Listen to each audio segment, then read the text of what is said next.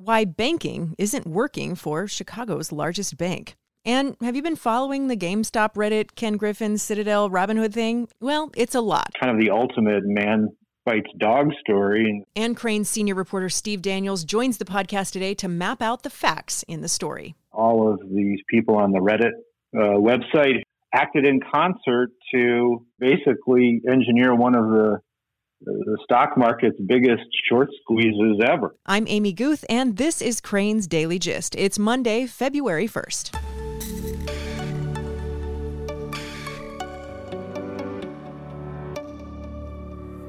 When it comes to a professional like your doctor or lawyer, you want someone who knows you well. Wintrust believes you should have the same relationship with your banker, someone you can call directly and know they'll understand your concerns. Thousands of local business owners called their Wintrust banker when they needed Paycheck Protection Program loans. They called, Wintrust answered, and helped more than 11,000 local businesses secure funding. Learn more at wintrust.com slash dailygist. Member FDIC. This is the Crain's Daily Gist with Amy Guth. I'm joined now by Crain senior reporter Steve Daniels here to talk about, well, everything that has just happened on Wall Street. I feel like there's a lot, and we all kind of have whiplash just watching it all play out. So give me a rundown of just say the last two weeks of everything that's unfolded. Yeah, it's been uh, sort of a bolt out of the blue that seemed to emanate from this this this groundswell from uh, all of these people on the Reddit uh, website who acted in concert to basically engineer one of the the stock market's biggest short squeezes ever. Um, and uh, it was the these kind of the ultimate man fights dog story in the sense that uh, here were these uh, these hedge funds um, that uh, Gabe Plotkin is a very well regarded hedge fund manager, or was until this, who had an outsized short position on GameStop, which is a company nobody's really given too much of a thought about for a long time. It sells video games out of uh, brick and mortar stores, used video games and new ones. That has been sort of you know superseded by the by the web and so a little bit of a buggy whip maker type situation. And um, uh, but because all of the sort of regular Joe investors bought shares, it meant that a very outsized short position in that stock was squeezed to the point where uh, Plotkin needed to uh, to to uh, unwind that at great cost to himself. The Wall Street Journal reported that his hedge fund for the month of January was down 51%, which is uh, and really almost mainly due to the to the GameStop uh, situation. So all of this then launched several other uh, efforts. Uh, AMC, the movie chain, which of course stock is in the dumpster because there's no one's going to movies, and some others. Uh, today, there's a there's some concerted action on silver, the commodity. So it, you know, there, this is a group that sort of talks about all of this on in, in sort of humorous and profane ways on the Reddit chat board and then but then backs it all up with uh, enough concerted action to put immense pressure on uh, on the most sophisticated investors that we have in this country. It's uh, a story like we've never seen before. And so then enter Citadel and Ken Griffin. And where does he and his company factor into all of this? Well, they first factored in when Plotkin's uh, hedge fund ran into such trouble that it needed a bailout. And he turned to Steve Cohen, a, a guy that he uh, had once run money for, who also happens to be the owner of the New York Mets, and uh, Ken Griffin at Citadel for help. The two of them combined to inject uh, nearly three billion dollars into uh, into the hedge fund, with Griffin being two billion of that two point seven five billion. So uh, that's how he first emerged as a player in the story. So then, you know, the, the initial take on that was uh, these these guys were rescuing their fellow member of the fraternity who they sort of might believe had been subject to unfair forces that didn't reflect actual market realities. GameStop isn't, uh, you know, at the where it was priced at one point, it was going to be in sort of Google-like growth trajectories. never going to happen. But then, you know, eh, with a little bit of time, uh, you know, uh, they both Cohen and Griffin drove a pretty hard bargain with Plotkin. Not only are they uh, going to share because of their position in the in his hedge fund with the gains in the fund, but they're also going to get a piece uh, of his revenue that he gets from the fee hedge fund fees for the next three years. So, you know, that that made it look like a little bit more of a a classic Wall Street. You know, sure, we'll help you out for a price kind of thing. But then the other aspect of Citadel and Griffin that uh, that put him at the center of this is that Citadel Securities, which is separate from Citadel, the hedge fund, but both owned by Ken Griffin, is one of, if not the biggest market maker in the country. Basically, helps make the, the, the market work, and in particular, was was the largest flow taker for for the Robinhood trading app, which was also at the center of all of this. So, Citadel Securities basically uh, is the most important. There's four or five of these uh, firms that help Robinhood make its app work, but Citadel is the most important of them, does the most volume, and as a result, all kinds of suspicions then were were aired in public, particularly on the Reddit chat boards. Geez, Ken Griffin and Citadel know what, what we're buying at and what we're trading at and all this other stuff, and are using that to determine their own investing decisions, which he and Citadel vehemently denied. The two firms they uh, they say are utterly separate, and it would in fact be illegal for the two of them to, conspire in that way, and they definitely don't do that. So anyway, all of that was the uh, what uh, was in the space of about a week what happened to Ken Griffin. That's a lot. There's a lot to that right there. And and there's not really any precedent for this and it happens so quickly. Will this leave, do you think, any lasting marks on the way Robinhood operates, on the way the system works? Oh, I think it will, but I, but how it will is uh, I don't think anybody can say. The whole idea behind Robinhood was commission-free trading. You know, trading for the masses. You too can trade stocks without having to pay through the nose to do so. You know, a market for the everyman, every woman, and that uh, narrative, of course, now is, is, maybe in tatters is a little too strong, but certainly uh, has been undermined substantially because uh, because Robinhood had to suspend trading for large chunks of time in GameStop, in AMC, and some of these other names. It said it was due to liquidity reasons. It went out and raised another billion dollars in equity from its existing shareholders to to reopen on a limited basis trading some of those names. But we've seen kind of fits and starts on that.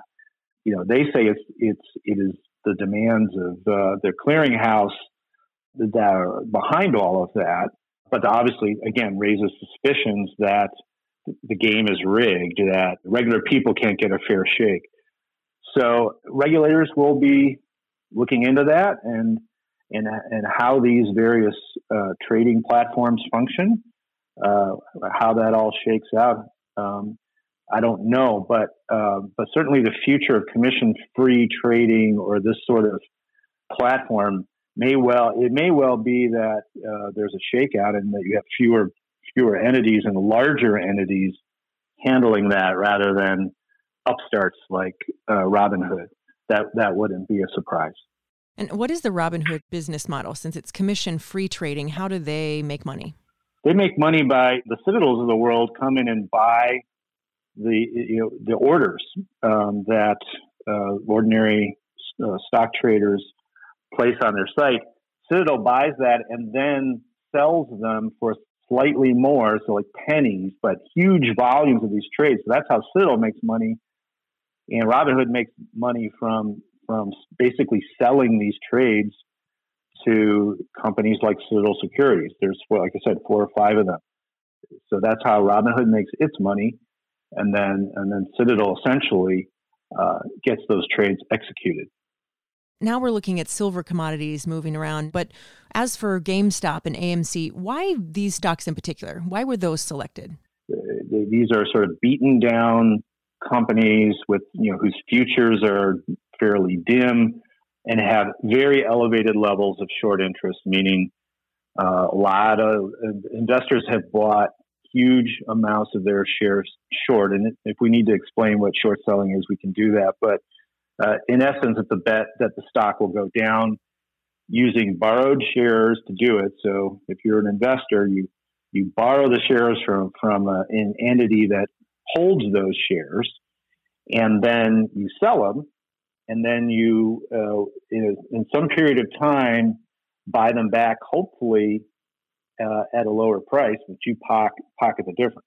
Um, uh, so that's that's how that works. But you know, if those stocks are bid up, then then that blows up that strategy, and uh, and then eventually, as a short seller, you have to decide whether you're going to capitulate or not, and and you you may very well have no choice because you'll have margin calls uh, where where the people who you borrowed from say, "Hey, um, time to pay," and it's you know it's been amazingly effective. Right. And so what's next? I feel like so much has happened in such a short time around all of this and as all these pieces have come into this story. What are you going to be watching for just in in the next week?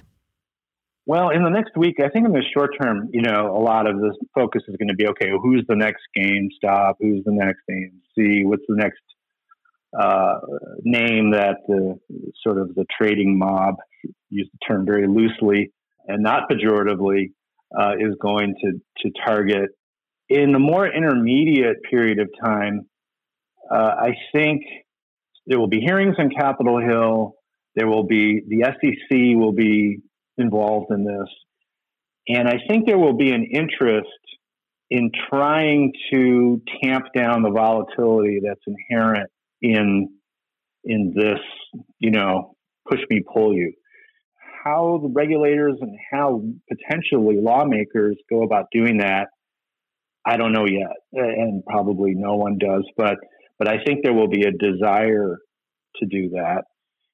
And then you know, separately, uh, who who is among among these various hedge funds are going to get in trouble, and um, maybe most at least to me, interesting thing is how eventually these these various hedge fund managers figure out a different way to do the same thing. So one thing that's definitely not going to happen for for the foreseeable future is in, uh, invest uh, sophisticated investors advertising to the world what their short strategies are. You know, who who are we shorting?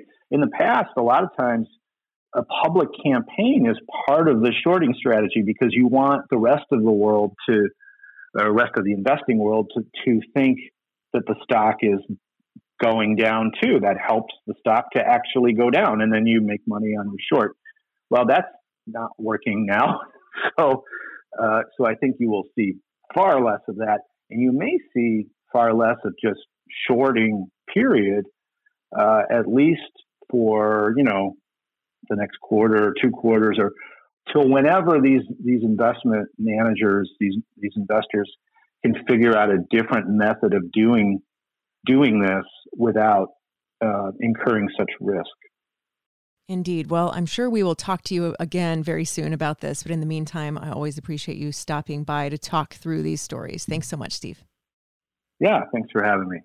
Coming up, former Cubs executive Theo Epstein joins a sports investment firm. We'll talk about that and more right after this. Thank you so much for helping us reach 1 million downloads of Crain's Daily Gist. If you like what you're hearing and want to support this and other Crain's journalism, take advantage of a $1 four-week subscription to Crain's this week only. Just go to chicagobusiness.com slash dailygist to secure your subscription.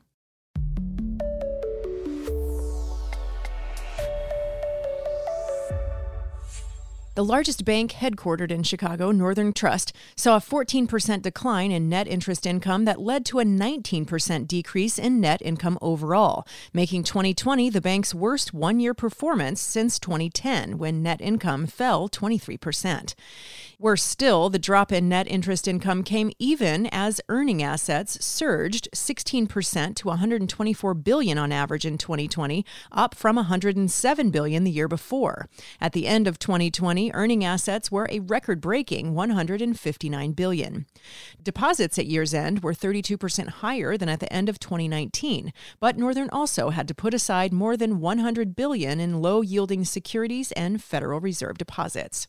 In an email, a Northern spokesperson says Northern views banking as a key part of all its client services, saying, quote, "In the past tumultuous year, Northern Trust had the capital to take tens of billions in deposits and make loans to clients when the typical lending channels were closed during times of crisis."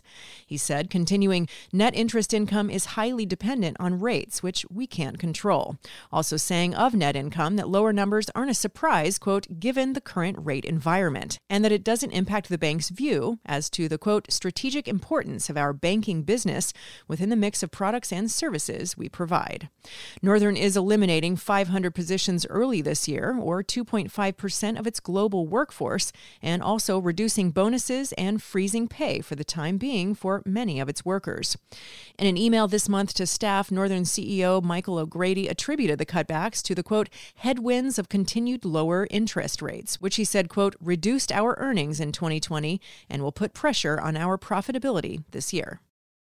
City officials have reached a deal with some workers at Chicago Public Schools, including special ed classroom aides, bus drivers, security custodians, crossing guards, and nutrition workers. But an overall deal with the Chicago Teachers Union still remains out of reach. And as of now, a strike could still be on the table. Reporter A.D. Quig is covering the story for Crain's. As of this recording at 1:30 p.m. Monday, there is still not a deal between Chicago Public Schools and the Chicago Teachers Union. Negotiations continue today, but as of Sunday night, the two sides were still working out a couple big issues: accommodations for teachers who live with folks at risk of severe health outcomes from COVID and a vaccination plan for teachers. Basically, teachers do not want to return to schools until they have access to the vaccine. A deal has been reached with SEIU Local 73. They represent support staff like nutrition workers, security guards, and special ed assistants. In the past, including during the 2019 strike, that union has stood in solidarity with CTU and not crossed picket lines. I would expect that to continue if they do decide to go on strike. Basically, CPS told teachers to still report to schools today, although students are still remote. If teachers didn't show up, CPS said they would lock them out of their Google Classroom technology. If that happens, CTU would call its House of Delegates and go on strike perhaps as soon as tomorrow. Visit chicagobusiness.com for the latest on this and many other stories. U.S. Representative for Illinois Adam Kinzinger, one of the most vocal GOP critics of Donald Trump, has started a political action committee to challenge the influence the former president has on the Republican Party. Kinzinger said on NBC's Meet the Press that the goal of the newly launched Country First PAC is to, quote, defend conservative principles, even as some members of the party continue to back Trump's politics. But the reality is this this is a time to choose. It's a time to choose what we're going to be in. And, and my goal in launching countryfirst.com with the number one is just to say, look, let's take a look at the last four years, how, how far we have come in a bad way, how backwards looking we are, how, how much we peddle darkness and division. And that's not the party I ever signed up for. And I think most Republicans didn't sign up for that. So, you know what? Quite, yes, it's a tough position to be in, but it's really invigorating to remember what you're standing for and to talk about putting the country over party. In a video, Kinzinger argues that the Republican Party has embraced, quote, poisonous conspiracies and lies that culminated in the violent siege of the U.S. Capitol building this month by Trump supporters. He also says in the video, quote, the future of the GOP is on the line, and what we do will determine where America goes from here. Senior GOP leaders are trying to maintain peace within the party, frayed by the results of the election, the violence at the Capitol, and Trump's approaching impeachment trial in the Senate. Ten House Republicans voted with Democrats to impeach Trump for his role in encouraging the violence, including Kinzinger and number three ranked Representative Liz Cheney of Wyoming. Theo Epstein is teaming up with a private equity firm, Arctos Sports Partners, that focuses on investments in pro sports franchises, becoming his second new gig in the two months since he resigned from the Cubs after nine years, during which time he rebuilt the team that won the 2016 World Series. The Dallas based firm announced that Epstein has joined as what they described as an executive in residence to help launch new initiatives for the company, aiming to buy minority shares of pro teams. Crain's reporter Danny Ecker has more. Theo Epstein said in November he could see another chapter of his career in baseball that might involve team ownership. And this is right in line with that. It sounds like uh, he'll be an advisor to pro sports franchise ownership groups that this private equity firm is attached to. He also, just a few weeks ago, was named a consultant by Major League Baseball for things like rule changes for the game and other on field matters. So it's only been about two months since he resigned from the Cubs, and he's already putting himself in some interesting new positions to influence the future of professional sports.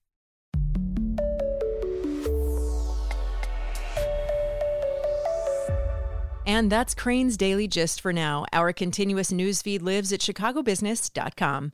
Thanks so much to our guest today, Crain's senior reporter, Steve Daniels. Be sure to subscribe to these conversations on Apple Podcasts, Spotify, Stitcher, or wherever you get your audio on demand. And find hashtag Crain's Daily Gist on Twitter, Facebook, and LinkedIn. And let's continue talking there about these and other business stories. Our show is produced by Todd Manley at Earsight Studios. I'm Amy Guth. Thanks so much for listening, and I'll meet you right back here next time.